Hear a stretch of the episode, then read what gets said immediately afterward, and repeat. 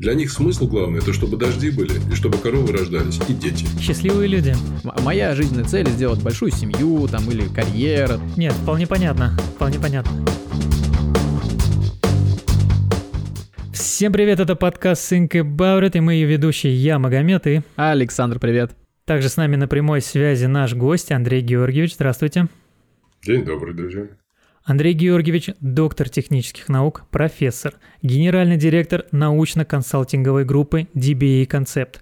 Андрей Георгиевич, спасибо вам, что согласились рассказать нам о сегодняшней интересной даже теме, которая касается каждого. В этом выпуске мы будем обсуждать, возможно, самый популярный вопрос. В чем смысл нашей жизни? Мы все рано или поздно задумаемся над этим и захотим получить ответ, зачем я появился на свет и что должен сделать. И, скорее всего, в течение жизни мы будем менять свое мнение.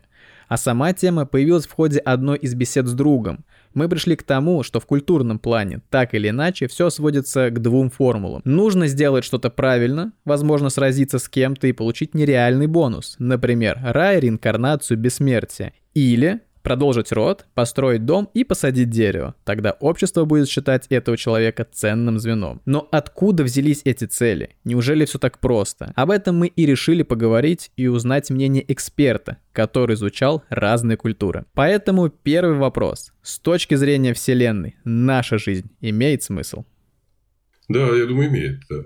Причем, видимо, ответ на этот вопрос, он, конечно же, в разные времена может быть разным. Но вот, например, я думаю, что я, находясь в школе, так скажем так, русского космизма, человек должен сознавать э, рамки, в которых он рассуждает о чем бы то ни было. В этом плане я думаю, что вот уместно сегодня так себя представить. Да. Смысл э, человеческой жизни, он, человечество вообще как такового, да, э, может быть, вы будете удивлены, но он заключается вот в чем. Увеличивать количество и качество жизни во Вселенной для того, чтобы прекратить напрасные остывания ее самой. Так, очень, о, достаточно глубоко. Качество жизни, чтобы прекратить да, это удивительный э, феномен, скажем так. Ну, будем считать, вот я подчеркиваю, школа русского космизма, в которую входят Толковский, Цандер, Федоров, Подолинский, Эрвин Бауэр, Вернадский, Кузнецов, Побиск, ну и многие другие. Это, правда, одна из самых сильных школ, которая утверждает о том, что человек – это живое существо, это представитель человечества, это представитель живых целостностей, которые могут увеличивать количество энергии во Вселенной. Человек с помощью своего труда, с помощью творчества может ее добывать. Ну, например, энергия, скопленная в рудах каких-нибудь э, от солнышка, вскрывается нами, мы из нее делаем атомные станции, атомные энергии, мы можем э, сеять и добывать больше, чем посеяли. И в этом смысле известно вот в этой школе о том, что человек может увеличивать количество энергии. И оказывается, именно эта деятельность противостоит тому самому остыванию Вселенной, о которой говорят чистые физики. Говорят, что энергия постоянна, но каждый раз она, значит, перераспределяясь, тратится на что бы то ни было. Так вот, живое существо – это это единственное, что может этому процессу противопоставиться. Поэтому, если смотреть с этой точки зрения, то э, смысл, или, скажем так, значение жизни состоит в том, чтобы уравновесить в этом процессе всю Вселенную. А разве количество энергии уже не конкретное число? То есть э, мы разве можем создавать что-то новое? Потому что все же элементы, они просто из одной формы в другую перетекают. Но согласно второму началу термодинамики, Вселенная остывает. Да. Да, в этом смысле э, она тратится. Понятно, что она где-то закупоривается в каких-то там, в какой-то материи, преобразуется, но такая активная энергия уменьшается. В этом смысле физика утверждает о том, что рано или поздно ждет Вселенную или там галактику или Солнечную систему тепловая смерть. Да. Но взгляд на живое, он как раз-таки исходит из того, что человек живет в постоянном устойчивом неравновесии с природой. Если к вам прислонить сейчас там какой-нибудь стакан воды, то она, вы не выровняетесь с нею. Это означает, что человек всегда противостоит остыванию. Пока живой, пока сердце бьется, оказывается, мы можем увеличивать количество энергии, или, по крайней мере, не остывать вместе со Вселенной. Так вот, если грубо выразить значение, которое вот в этой школе, в этих рамках может быть придано жизни, то оно заключается именно в этом. Увеличивать количество жизни во Вселенной. Надо сказать, давайте я добавлю допустим, э, смысла сюда. Вот, например, возьмем, скажем, одну из самых известных фигур вот и в нашем отечественном, Королев, который сделал космические станции и все остальное. Он был тоже представителем этой школы. Он же вообще не мечтал о Луне. Луна неинтересна совершенно. Он мечтал создавать станции, которые будут лететь в галактику, во Вселенную и увеличивать в ней количество жизни. И заметьте, до сих пор все происходит так, как он мечтал. На наших станциях летают. Нам не интересно было там какие-то частные решения делать. И вот сейчас эта идея заражает всех остальных. Он делал станции для того, чтобы продолжать увеличивать эту историю. Поэтому, ну, он как раз-таки внутри этой школы и был. Я выражаю очень категорично эти суждения, потому что разговор-то короткий будет, да, и в этом плане пусть вот они прозвучат, такие смыслы. В противовес остыванию Вселенной живое может увеличивать энергию в ней. Здесь заложен смысл то, что мы можем просто улучшать мир вокруг себя. Ну, улучшать, улучшать не знаю, там, по крайней мере, вот то, что сейчас человечество делает, э, говорит совершенно о другом, да, но не улучшать, вот увеличивать, продолжать существование. Более того, я не знаю, там Шопенгауэр говорил, мир, наверное, таков, потому что его кто-то захотел. В этом смысле этому кому-то нужна энергия, чтобы продолжать существовать. Ее может дать не остывающая галактика, не остывающая Вселенная, а живое. Но тут много разных взглядов. Надо сказать, что вот этот смысл, любой как этот, так и другие, они же все определяются какой-то исходной позицией, с которой на это смотрим. Трудно себе представить мир, в котором смыслы лежат на полочках, да, и остается только правильный выбрать. Вы хорошо сказали в самом вступлении, что смысл – это такая история, которую все время нужно добывать, а не так, что они где-то лежат. В этом смысле добыча смыслов, добыча значений, конечно, определяется той картиной мира, из которой мы исходим. Я сейчас, когда сказал об этом, то о, о смысле, вот так, как я его выразил, то я исхожу просто из той картины, которая мне сейчас нравится больше всего. Она вот заключается в том, что действительно живое противостоит остыванию. Всякий раз, пока мы находимся в обмене с природой, мы можем что-то такое делать, творчество, за счет творческих актов, увеличивать количество энергии. Надо вспомнить, был такой Сергей Александрович Подолинский, это 1870-е годы примерно, который занимался тем, что исследовал количество энергии, которое человек тратит и добывает. Он исследовал сельскохозяйственные поля во Франции. Он доказал о том, что человек, посеяв что-то, потрудившись на посев, добывает больше, чем он потратился. Это удивительное исследование. Он даже писал Карлу Марсу о том, что вы объяснили, что такое труд, что такое прибавочная стоимость, но вы не объяснили главное, что труд бывает положительный и отрицательный. У них была переписка с Марксом. Маркс говорит, я не понимаю, о чем речь. Он говорит, ну, есть труд, который увеличивает количество энергии, а есть тот, который нет. Надо заниматься правильным трудом. В этом смысле он был, ну, не то чтобы в начале этой мысли, но он был вот в логике тех, кто говорит о том, что живое за счет творчества, за счет актов рефлексии, там, каких творческих, может увеличивать количество энергии. Поэтому надо увеличивать количество жизни во Вселенной. Поэтому жизни должно быть больше, и она должна становиться ну, лучше. Вот лучше, если словечко взять от вас, да, то оно может быть связано только с одним. Лучше это означает все более полное удовлетворение все более тонких потребностей человечества. Лучше только в этом смысле. Представьте себе, что-то меняется в нашей жизни. Каждый раз у нас потребности меняются. Но вообще есть такой закон роста потребностей, но это такая, э, это периферия. Потребности растут не сами по себе.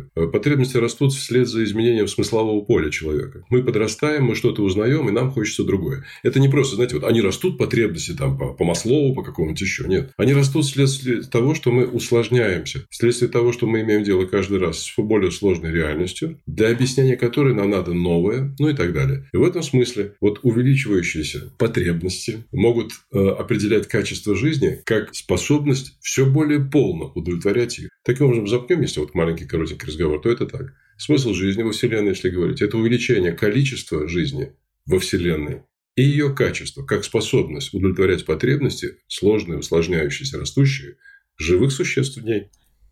Вы ответили еще на один вопрос, который был у меня в голове, как выбирать положительное и негативное действие. То есть почему это хорошо и почему это, допустим, плохо. Понятно, что у каждого человека есть свои какие-то моральные качества или ценности, и, там, или что ему важно. Но вот это очень крутая мысль, что когда это идет на благо, а если это улучшает качество, допустим, человека, то это правильное э, действие. А если ухудшает, то неправильное. Хорошо. Э, думаю, чуть позже мы еще к этому вопросу вернемся, э, Магомед. Да, да. Следующий вопрос. Всегда ли люди искали смысл их существования.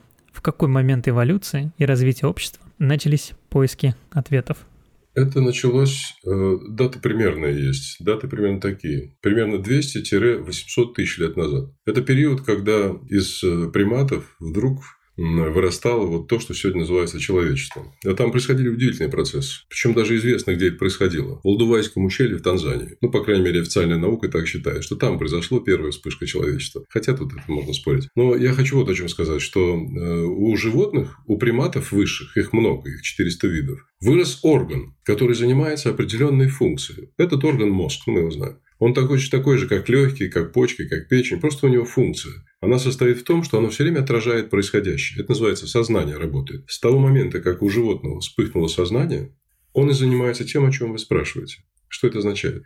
Смотрите, это удивительно тонкий момент, который лежит в основании вообще культуры человечества. Появилось существо, которое теперь занимается тем, кроме того, что дышит, там, э, значит, спаривается и все остальное. Оно теперь занимается тем, что отражает происходящую реальность. Получается, оно все время по отношению к реальности отчуждено. Есть нечто во мне соображает, нечто во мне, что сознает, и то, что я сознаю. Появилось существо, которое даже по отношению к собственным чувствам находится в отчуждении. Если мы способны помыслить, что у меня болит нога или голова, или я хочу есть, если мы можем это помыслить, а не просто двигаться за программами, то это означает, я по отношению к этой мысли отчужден. Есть нечто во мне мыслящее и другое. Иными словами, это принципиальное основание культуры человека. В мир человек вошел раздвоенным. Он теперь дуален. Есть во мне что-то думающее и то, о чем я думаю. Как можно жить, когда ты раздвоен? Как можно существовать, когда тебя значит, распирают противоречия?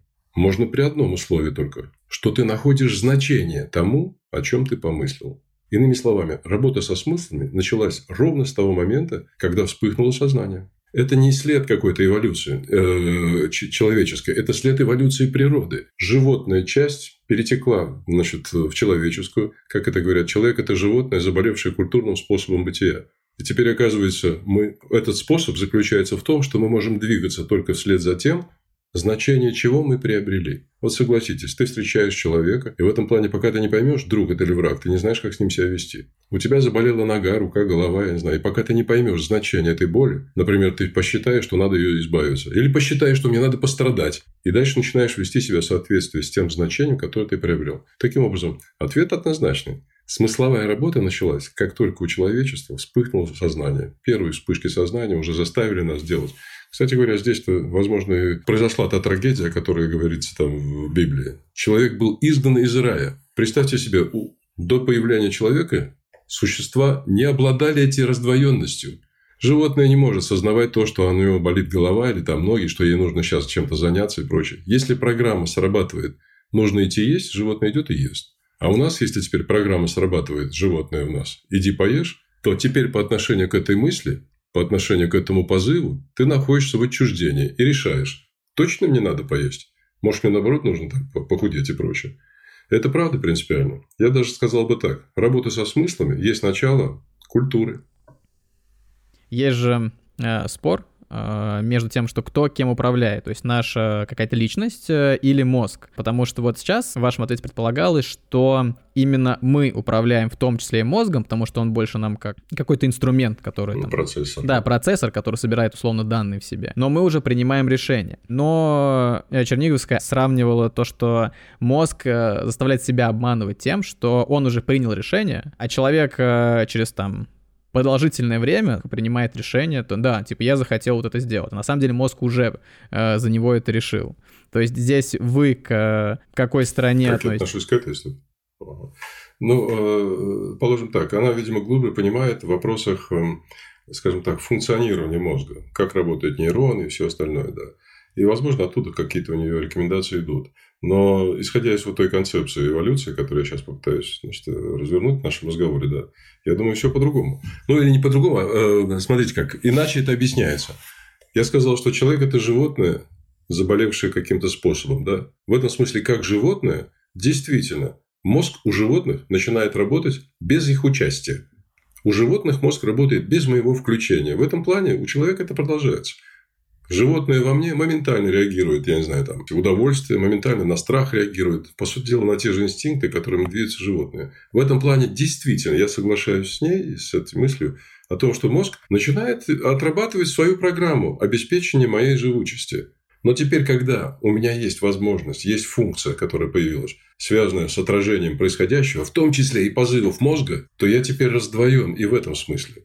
Я не знаю, кто кого опережает, но решительное действие возникает только после того у человека, в человеческой его э, фазе. Я подчеркиваю, в нашем поведении есть эти две части. Есть поведение, часть поведения нашего обусловленной животными программе, а часть человеческими. Так вот, человеческое срабатывает от того, какое значение я придал тому, что я испытываю. Еще разочек. Итак, мозг работает, он без меня работает. Но как только я включаюсь как я, как только человек я включаюсь, а не как животное иду тут же прям за первым позывом, то, конечно же, я начинаю сотрудничать с мозгом и направляю свое движение на те значения, Вы сравниваете, допустим, быстрые э, какие-то рефлексы, да, ну, как раз именно животные, да, когда там нужно да, от да, кого-то спасаться, да, да, да. и долгие, когда мы что-то об, э, обмысливаем и такие, угу, да, принимаем решение, то что да, нам нужно это купить или там нам не нужно эту вещь приобретать. Ну, в скоростях пусть соображают там те, кто занимается этим, да, но mm-hmm. я просто подчеркиваю, знаете, я бы даже должен больше сказать вам, вот всякого рода сравнения меня, значит, ну, люди, значит, животные э, ипостаси, что называется, оно мне представляется не в ту сторону чаще всего направляется. Во мне вскрывает животное и помогает ну, понять его. А я бы думал, что по-настоящему мы поймем человеческое, в том числе работу мозга, когда поменяем ориентацию. И во всяких поведениях, во всяких актах человеческих будем помогать человеческому во мне развиться, вместо того, чтобы наслаждаться от того, что происходит во мне как в скотине. Сложно сказал, нет? Нет, вполне понятно. Вполне да понятно. ей-богу, ей-богу. Я вижу, что, э, простите меня, знаете как, и психология, вообще говоря, э, во многих э, простых, наверное, версиях, сложных нет. Юнга почитать там одно удовольствие. Но в простых версиях, упрощенной психологической сегодня, значит, такой экспансии, что ли, есть такое, знаете, намерение помочь мне, как человеку, простить в себе, понять животное. Угу. Ну, и как-то в соответствии с этим повести. У нее совершенно другая задача. Она помогала бы гораздо лучше, если наоборот, помогала мне избавиться, не то что избавиться, а преодолеть в себе вот этого животного и во мне когда, пропеть гимн человеческому. Поэтому вот этой риторики о мозге, да, и том, кто вперед и прочее, я признаю, действительно, скорее всего, он срабатывает гораздо раньше, я в скоростях не разбираюсь здесь, ну, потому что он давно. 5-6 миллиардов он развивался во мне для того, чтобы управлять моим поведением. Рукой, ногой там и прочее. Но теперь, когда я имею способность помыслить, я вообще говоря могу остановить, наверное, даже эти дела. И должен был умел это делать. По-моему, даже Фрейд говорил о том, что, видимо, культура, а мы о ней говорим, человеческая фаза, вторая природа. Видимо, культура создала новые механизмы для объединения мужчин и женщин в новой целостности, а не те, которые были обусловлены природными животными механизмами, инстинктом продолжения рода, инстинктом там, так сказать, там, программ спаривания и все остальное. Иными словами, я даже при том, что скорости разные, все равно настаиваю на том, что поведение человека определяется и должно определяться теми усилиями, которые он предпринимает для объяснения значения происходящего, а не реагирует на первые позывы. Мы даже нравится нам люди, человек, который, например, в диалоге, вы э, со многими людьми разговариваете, в диалоге гораздо интересен тот, который на реальный ответ сначала задумается на паузу какую-то секунду, да, а потом давать, давать ответ. Вместо того, чтобы он сразу с языка снимет то, что у него лежит. Поэтому я вот за поведение первое. И в этом смысле как бы его бы развивал больше, и о нем бы заботился. Ну, потому что, в конце концов, решение обусловлено именно тем значением, которое ты этому придал. Знаете, как говорят, я не помню, какой-то скульптуролог красиво говорил, вот у животного, как только возникает позыв инстинкта, есть, спариваться, размножаться, доминировать, не знаю чего, то сразу действие. А у нас, знаете, что между вызовом и действием? Попытка задать и ответить на вопрос «Зачем?». И в этом смысле человеческого у нас больше. Окей, сейчас попробую подвести одну э, мысль к другой, но очень просто у животных а, есть инстинкт размножаться. То есть у них главная задача — это размножаться и там условно не чувствовать боли. Ну, то есть как-то это, эти моменты э, уменьшать. У человека, с точки зрения Вселенной, э, когда мы общались, ну, возможно, еще других гуманоидов, которые где-то присутствуют, э, вы упомянули, что увеличивать тоже количество жизни, количество энергии и улучшать э, за счет этого увеличения энергии именно в положительное э, русло того, что более качественно живут э, и лучше себя чувствуют, допустим. Получается, что, по сути, у нас не сильно отличается от животных, в принципе, глобальная задача, что у нас, э, допустим, та же птица, она вьет гнездо, чтобы ей комфортно было воспитывать детей, она приспосабливает окружающую среду под себя, как и, допустим, человек строит дом, чтобы ему комфортнее было там безопаснее находиться, ну, может, там других животных э, Э, привести в пример там всякие норы и прочее. И также размножаются, чтобы, допустим, их вид был более доминирующий, и тогда он с точки зрения природы э, более выигрышным за счет этого. Ну, там, Э, много волков, значит, они вот всю планету в итоге под себя и заберут. Да, конечно, у них будет проблемы с питанием, и это все нивелируется друг с другом, и там постоянно волки размножаться не смогут, как и другие хищники. Но э, если привести одно к другому, что плюс-минус задача-то у всех одинаковая получается. Согласны, не согласны, может быть, какое-то мнение другое. Э, у всех одна и та же функция во Вселенной – выживать. В этом смысле, конечно, повышение живучести э, – это базовая функция, вокруг которой, исходя от каталска, из которой вьются все остальные.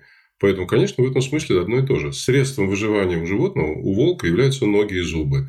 я не знаю, там у значит, черепахи панцирь, а средством выживания, увеличения живучести, выполнения этой базовой функции у человека является рассудок.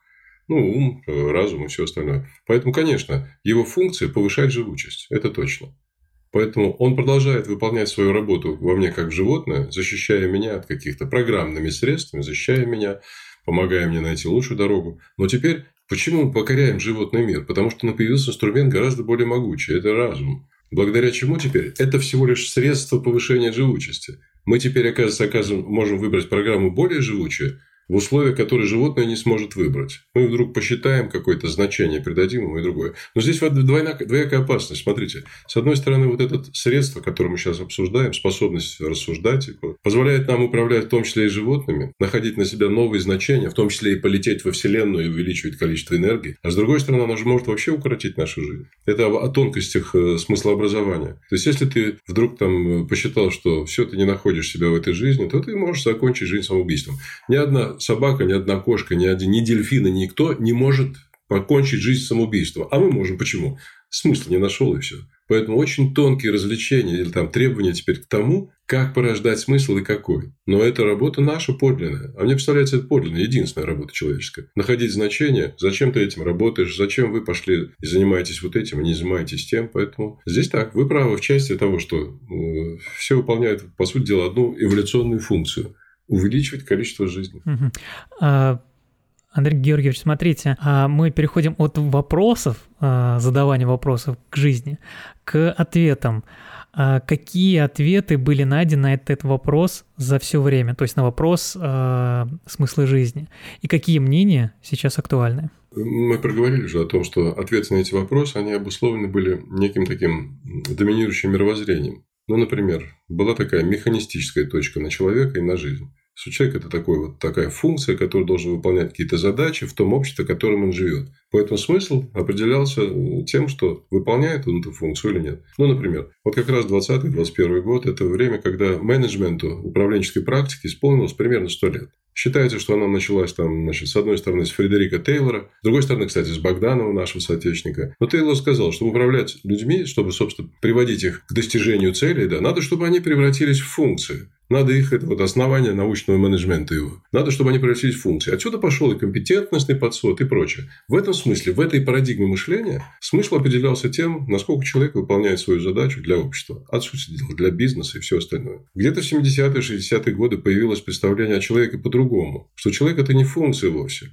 А это, скажем так, личность, это структура ценностей. На эту идею поработал Выгодский из наших соотечественников, там, Бахтин и все остальное. Как только вот эта идея, гуманита, гуманная психология и все остальное, Нолс, там, Арджерис и все остальное. Вот как только эти люди подняли голос о том, что нет, человек не функция. Кстати, как только идея, что человек – это функция, доведена была до предела, до крайнего предела, когда человека уже стали перестать терять э, человеческое находить, появились вот эти голоса. И получается, в этой парадигме человеческое, э, смысл человеческой жизни определялся иначе максимально полно реализовать свой ценностный потенциал. Сегодня, например, вырастает взгляд другой, что человек – это и не то, и не другое, это когнитивная сущность. Это такое существо, которое все время движется за счет узнавания чего-то. И тогда смысл сегодня связывается с этим. Накопить большее количество сведений, информации, знаний для того, чтобы в условиях усложняющего мира быть по-прежнему живучим. Все равно живучий за всем стоит, больше ничего. В этом смысле вот во многих, если отвечать на ваш вопрос точно, получается, каждая эпоха давала что-то свое. Ну, например, был такой философ Ясперс. Он говорил о том, что вот понятие осевого времени он ввел. Осевое время – это время больших религий. Примерно пятый век с нашей, до нашей эры. И вот конца, как ни странно, оно закончилось. И до, до 16-15 веков, когда англичане, англиканская церковь отделилась от Ватикана, да, церковь начала разрушаться в этом смысле. Ну, осевой, по, по Ясперсу. И в этом плане получается так. Все это время смысл определялся должным. Ну, в разных религиях по-разному, но должным. Человек должен вести себя так-то, должен там справедливости добиваться, как в исламе, должен любить, как в христианстве и все остальное. Вот. В этом плане, получается, в разные эпохи отвечали по-разному. И вообще, каждая эпоха, вообще говоря, делает вызовы тому, чтобы определиться, из каких позиций ты порождаешь смысл и каков он. Все-таки первый даже важнее. Ей-богу, мы можем спорить, важен смысл или нет, правильный твой, мой лучший или нет. Но только при условии, при условии того, что мы знаем, из какой позиции мы его делаем. И вот это вот самая тонкая история. В этом плане, если вы спросили, а какой же смысл жизни правильный? Ну, ответ, ответа нет. Почему? Правильно, исходя из какой-то позиции.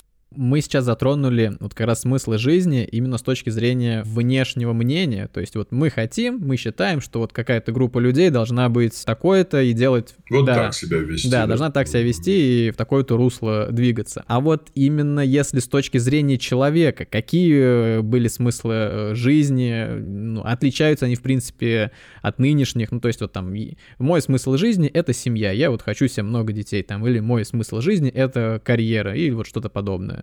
Слушайте, вы знаете, мы же еще не определили с вами, что такое смысл. Мы уже обсуждаем эту тему, да, но еще не определили. Вот для Хорошо. вас что такое смысл? Да, да, что такое смысл? Да, что такое смысл? В этом плане, э, в каком, в каком смысле вы сейчас говорите о смысле? Чтобы я почувствовал и пошел по этой линии, потому что есть несколько разных линий. Вообще, по большому счету, две линии. В определении понятия смысл есть такие две больших линии. Они сильно отличаются. Одна гуманитарная, а другая, ну, скажем так, естественно-научная, техническая. Это правда, они отличаются очень сильно. Я, так сказать, не буду говорить об опыте, который привел меня к этому пониманию. Это большие дискуссии с философами, в том числе там в Институте философии Академии наук и все остальное. Вы знаете, как определяет смысл гуманитарная позиция? Смысл – это такая совокупность возможностей, которая возникает от психических процессов, вспыхивающих только во время диалога, не имеющая очертаний строгих и точных, имеющая облако, убегающее за горизонт возможностей и завершающееся во время окончания диалога. Сложно сказал, да? Но если по-простому, то примерно так. Давайте так, по-простому, если попроще сказать. Короче, это штука, которая возникает в диалогах, это возможности, которые возникают, пока мы говорим. Вот если взять нашу с вами беседу, да, то всякого рода, рода, рода линии, которые могли бы возникать у нашего разговора, они сейчас возникают. Вот это и есть смысл для гуманитария. Это полифония, это разнообразие, это вот убегающий горизонт возможностей нашего разговора и прочее. Это вот прям чистая гуманитарная позиция. Более того, она принципиально заточена под возможности порождения, генерации новых значений. У меня были такое в свое время обвинения со стороны там, философов, не буду называть, говорят, вы в технари, я технарь, как меня назвали, да? В этом плане, да. У технари вы, говорит, убийцы смыслов. Я говорю, почему так-то? Вы же ищете значение смысла. Совершенно верно. В этом плане с технической позиции для технаря очень важно конкретное значение, конкретных обстоятельствах и все остальное. Они сейчас философ бы сказал, вот именно, всякий раз, когда вы ищете значения, вы как раз-то их убиваете. Но, друзья, должен сказать, что вот эта вот разница, она правда фундаментальная. Технарий ищет конкретное, правильное решение какой-то сложной задачи. Для гуманитария вполне удовлетворительным является, а можно и так посмотреть, а еще и вот так можно посмотреть, а с другой стороны и так далее. В этом смысле у меня даже удивительная дискуссия была. Даже, что можно делать с такой, с гуманитарной чистой точки зрения? Ну, балдеть. Вообще говоря, там, ну, наслаждаться эстетикой вот этого разнообразия. С точки зрения технаря, где-то должно завершиться все это решением. Исходя из этих обстоятельств, надо действовать так-то. И никакой, значит, там, полифонии не должно быть. Но надо сказать, что это примирение, я, я осмелюсь примирение сделать этих двух позиций. Оно исходит от философа, как ни странно.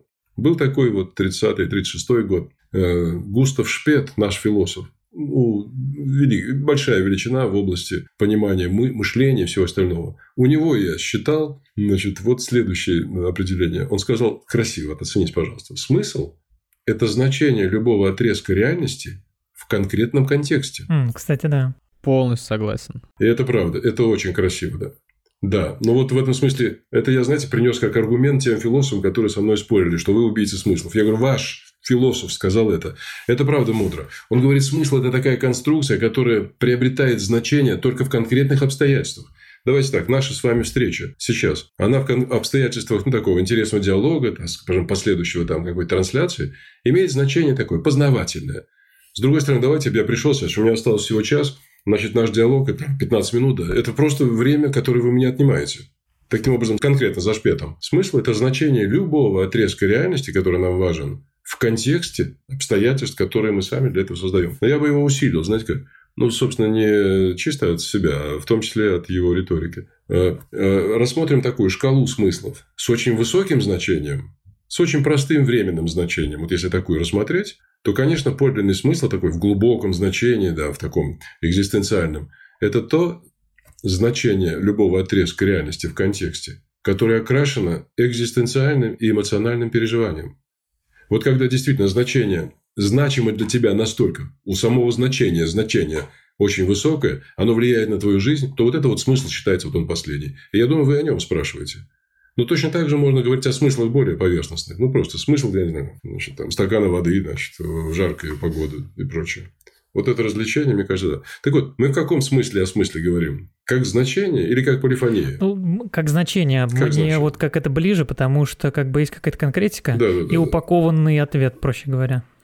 Можно, можно я добавлю? Когда я говорил вот про смысл, я как раз имел в виду с точки зрения задач. Наверное, это ближе ко второму. Потому что если мы говорим про вот гуманитарную, как я понял, мысль, то она может быть любой, и по сути ты не можешь в нее целиться. Потому что, ну, там смысл, да, ты можешь быть таким-то, у тебя может быть такое-то мнение, другое мнение. Друзья, здесь среди нас все, видимо, технари, поскольку да, она симпатичнее оказывается эта позиция. Тем более образование, как вы сейчас мне сказали, ваше тоже как раз ближе к техническому, да.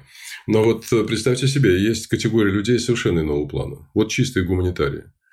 Вот одним из представителей гуманитария, можно так им назвать, Умберто Эко, был такой писатель недавно, скончался относительно, да, он где-то писал там на значит, заметках имени Розы примерно такую мысль, что всякий человек, ну, в первую очередь, имею в виду гуманитария, особенно автор художественного произведения, вот обратите внимание, какой удивительный заход на смысл, не должен ни заголовком, ни комментариями никакими не напоминать читателю о том, что именно он хотел сказать чтобы не мешать ему рождать собственную интерпретацию и порождать, генерировать свое поле смыслов. Вот это чисто гуманитарная позиция. То есть, получается, всякий человек должен радоваться и способствовать тому, чтобы породить разнообразие. А выбирать из него – это уже другая задача. Вот как раз это наша задача технарей – выбирать из него одно. Да не только, да и вообще мне представляется, что вот эта позиция, конечно, красивая, она размножающего такого дивергентного типа, да, но она в полной мере, вот скажем так, вот целиком, в замкнутой форме, неконструктивна для человечества. Мы же из этой полифонии с вами должны выбрать какое-то то, после которого начинаются наши действия. Вот здесь не всякий гуманитарий может это сделать. А нам надо. Я не знаю, ответил вам ли Магомед на этот вопрос. Мы как будто немножко ушли в сторонку, да, я увел. Ну ладно, вернитесь, если вдруг надо. Вопрос был э,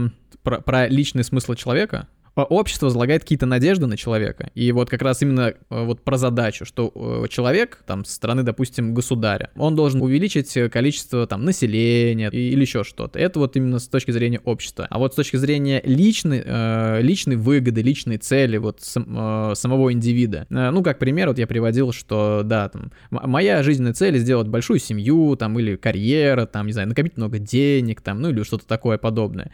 Вот э, какие ответы были через э, года, века у, у людей? То есть они примерно были одинаковые или они как-то категорически менялись. Ну, то есть понятно, что смысл жизни э, в детях в семье, ну, наверное, через года идет. А, а вот, э, там, не знаю, карьера, ну, отчасти это, наверное, виды изменения, там, хочу много ресурсов. А, может быть, вот что-то еще есть. Э, потому что я не могу представить, что еще может человек условно назвать смыслом своей жизни? Ну, тут гораздо сложнее ситуация, которую вы хотите там поднять. Ну, давайте попробую, так сказать. Угу. Начиная вот с, как я сказал, с Ладувайского ущелья, да, с момента, когда произошло человечество, надо сказать, что теперь поведение человека определяется теми смыслами, которые он находит в происходящем. Я об этом заявил. Так вот, в зависимости от того, какое рода значение является для тебя доминирующим, да, оказывается, мы по этому признаку и образуем субкультуры. В этом смысле африканские племена, и вот, вот например, в этом году была экспедиция значит, в Намибию, племя Химба – для них смысл главный – это чтобы дожди были, и чтобы коровы рождались, и дети. И поэтому все. Это правда. Они живут, э, они там живут около белых городов, но сами не хотят. Люди. Счастливые, чаще, да. Глаза прям э, очаровательные просто. Женщины там ходят обнаженные, красятся, значит, глиной красной, выглядят просто великолепно и так далее. Э, так вот, для всех этих племени, мы с ними беседовали, да, конечно, для них смыслы – это ровно то, что я сказал. Чтобы в, период засухи все-таки где-то была вода, чтобы у них происходили коровы, чтобы никто не воровал, чтобы было молоко и все остальное, чтобы дети рождались, все. Так вот, я хочу сказать, что в зависимости от базовых смыслов, которые есть в каком-то обществе, оно локализуется. Все культуры, по сути дела, это и есть разнообразие доминирующих смыслов, которые были порождены когда-то. Ну, согласен. Mm-hmm. Военная культура. Это означает, что люди, которые ценностью видят главным значением защиту или, или там нападение. Я не знаю, религиозная, где главным смыслом является служение некоторому должному. Или, скажем, там, я не знаю, там американская, англосаксонская культура. Или там смысл какой. Ну, вообще испанская. Русский код культурный В этом смысле, какой базовый смысл лежал, значит, лежит в основании там, русского, российского и прочего. Вот таким образом, ответ на ваш вопрос примерно так звучит. Э, значит, конкретное разнообразие смыслов, конечно, свя... Э, обусловлено конкретным э, количеством людей на свете. Но если говорить как-то, значит, более так как-то приземленно, что ли, то есть классы смысловых, ну, так скажем, аттракторов или локусов, да, вокруг которых собираются этносы, вокруг которых собираются люди. Как только кто-то из участников этого этноса приобретает новый смысл, он, как правило, с ним расстается, с этим этносом, и уходит. И получается, что именно по базовым смыслам можно различать культуры.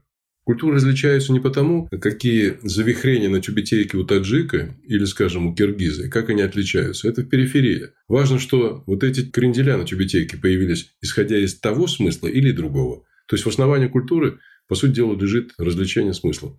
Ответ на вопрос такой. Количество смыслов в разные времена или там настоящий срез времени – оно, по сути дела, тождественно разнообразию локальных культур. Но если теперь вы хотите понять там в течение времени, как все это менялось, то, конечно, видимо, тут, ну, вряд ли кто-то точно назовет как будто всю эту линию, да. Но когда-то был даже базовый смысл выжить. Вот, кстати, интересно, наверное, есть такой, был такой, может, не знаю, есть же Фейблман, культуролог, он как-то предложил классификацию культур именно по ценностям, а это, по сути дела, по смыслам. И он такую э, классификацию сделал.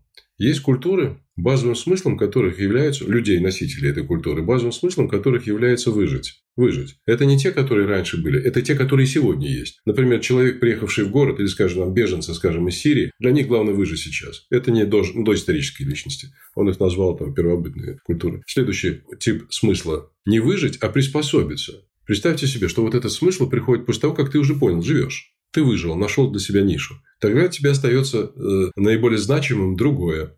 Приспособиться более выгодно, чем прежде. Теперь давайте назовем, он называется следующее. Военная культура. Это когда захватить чужое. Кстати говоря, цыганская культура, она базируется на этом базовом смысле. Ей-богу. Я слышал там жену цыганского барона, которая говорила, что мы всегда воровали и всегда будем воровать, потому что мир создал людей для значит, э, заработков, а мы, чтобы забирать излишки. Это военная культура. Ну, я продолжу. Есть, например, пост, да, научная культура, где главным смыслом является познать реальность. Есть еще постнаучная культура. Это главным смыслом является насладиться открытым насладиться понятым и открытым. Так вот, и получается, видите как, я просто рисую, значит, какие-то, э, ну, взгляды, что ли, которые говорят о том, что вряд ли можно назвать прям вот какой-то точной эволюционной историю. Это одна из концепций, это диссертация, что вот такие базовые смыслы лежат во многих обществах.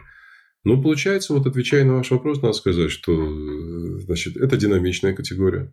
Она объединительная, потому что вокруг одних однотипных смыслов соединяются люди.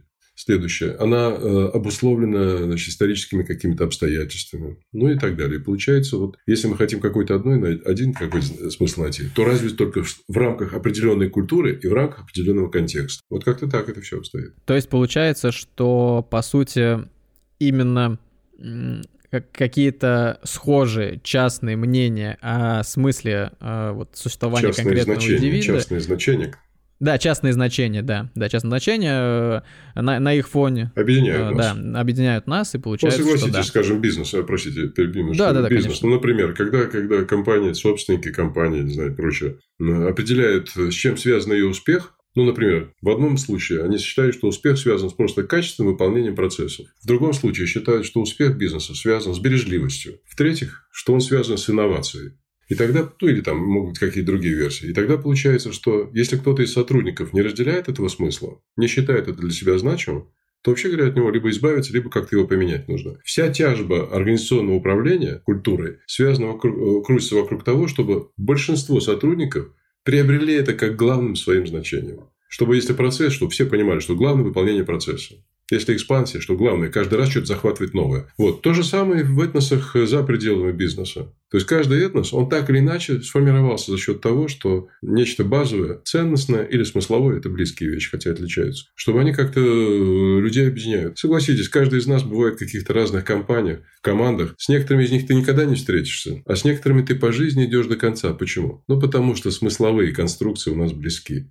В этой связи, получается, нельзя выстроить какой-то ряд лучше или худше. Он вот так вот, он обусловлен условиями, сказать, контекстом и все остальное. Я понимаю, что вы хотите вывести на то, что а нельзя ли какой такой правильный, Нет, один нет, предельный нет. какой-то Нет, нет такой задачи, Нет, нет. у вас такого? Ну, здорово, да, хорошо, хорошо. Я сейчас задумался над тем, что поскольку, к сожалению, у меня такой психотип, что я очень люблю докапываться до чего-то, ну, докапываться в смысле до истины какой-то. Хорошо.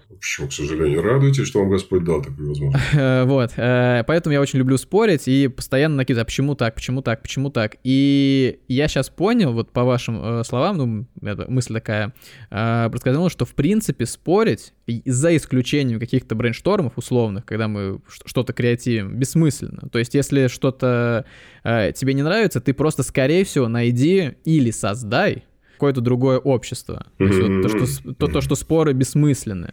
Да, вот в чем дело, да. Ну, вы знаете, с одной стороны, да, для успокоения души, да, создай себе там, где не спорят, и балдей. Да, но должен сказать, что это пагубная практика. Почему? Потому что, оказывается, человеческое в нас развивается только через диалоги культур. Ну да, да. Да, в этом смысле нам нужно иное, нам нужен другой. Зачем? Вот, кстати говоря, если уж вокруг смысла крутимся, нам обязательно нужен другой для того, чтобы, получив иное мнение, я укрепился или развился в том смысловом значении, в котором я был. Мы развиваемся. Если говорить, развивается в каком-то мере человек, как животное, нет. Очень плохо мы развиваемся как животное. Мы стареем, да, худшеем. Мы развиваемся в человеческом плане за счет изменения, ну не за счет, а в виде изменения смысловых своих структур. Как они могут меняться? Только в диалогах. Причем диалог в широком смысле. Диалог с, другим, диалог с самим собой вчерашним, диалог с той исторической памятью, которая есть у нас, диалог своими воображениями будущего. Это вот прям, в принципе, школа Библера диалога. Наберите где-нибудь в интернете там, определитесь. Но это правда э, фундаментально. Я даже затевал экспедицию специально в Новую Зеландию, как раз под таким э, значит, исследовательским модусом. Как там в свое время англичанам и другим там удалось сформировать новую культуру в диалоге с, Майо, с Маори. Потому что там один из последних примеров такого серьезного диалога ну, на планете. Ну, не буду развивать тему эту, просто хочу сказать. Спор, ну, штука она вот какая. Другое дело конфликт. Безумный, бессмысленный спор. Когда не удерживается предмет, да, конечно, этого да, хочется избежать. Да, да. Но вообще спор нужен. Как я во вступлении упомянул, что э, когда мы с другом размышляли про смысл там или как вот э, развитие человечества и так далее, и вот стало интересно какая-то альтернативная мысль, э, ну, боюсь, что, наверное, мы просто повторимся. Это вот про то, что во многих произведениях присутствует философская идея, что нужно сделать что-то правильно в своей жизни, и потом уже получить какой-то вот этот волшебный бонус, ну, там, рай, реинкарнацию, бессмертную душу и так далее. Это объединяет, в принципе, все культуры, или у каких-то культур было что-то другое? Ну, то есть у них какая-то была вселенская цель, вот именно другая. Ну, вы знаете, как, да, э, словечко бонус как-то немножко все значит, испортило, понизило, да. Но вообще давайте так, идея некого правильного поведения, вот лучше возьмем эту идею правильного, да, что вместо бонуса и прочее. Раз ты поступаешь правильно, следовательно, бонусы придут. Давайте их уберем, а просто что означает правильно? Но здесь такая же путаница, ну, как бы не путаница, а такая полифония. Правильным в разные эпохи, в разные времена, в разных смысловых конструкциях считалось разное. Ну, например, сейчас торжество капитала. Не будем его осуждать, да, но тем не менее, получается, правильным это означает доходно. Правильно это означает доходно. В этом смысле, я не знаю, в Америке, например, самое сильное обзывательство, это означает, что ты не успешен. В том смысле, что мало доходен. Теперь приходим в Россию. К нам пришел тоже капитал и все остальное, да. И получается, у нас эта штука также пришла к нам. Правильно это означает доходно. Но у нас еще есть корни другие, которые нет. Правильно это когда ты на миру сделал нечто значимое, принес благо другим. И вы слово благо произносили. Вот. И получается, если так посмотреть всю историю, конечно, все смыслы вертятся вокруг некого понимания правильного. Только правильное трактуется в разных культурах, разных эпохах совершенно по-разному. Итак, точно мы все хотим некого правильного значения. Но основания этой правильности, они всегда разные. Там до религиозные времена, после, во время там, и прочее. Вот сейчас, например, Россия явно как будто бы демонстрирует исчерп, исчерпанность идеи, которая была 30 лет назад, послужила, скажем, там, развалу Союза. И получается, что мы как будто пронесли через эти 30 лет какую-то древнюю, сильную значит, идею правильности, что не просто зарабатывать экономически, а еще как-то важно очень жить совместно на этой земле. Как на днях услышал одного интересного значит, политика, который говорит, у нас сельское хозяйство потихонечку вроде как сворачивается, умирает. На земле без людей придут люди без земли. И мы это знаем. И теперь у нас правильное во некоторых сознаниях продвинутых выступает не просто заработать. Нет, сохранить еще отечество. сделать так, чтобы еще твоим э, детям что-то осталось. Поэтому эта штука такая. Слово правильное, динамичное, а вот как бы выработка смыслов, их, как говорится, окраска, их оценка, так или иначе, всегда происходит вокруг некой идеи правильного, конечно.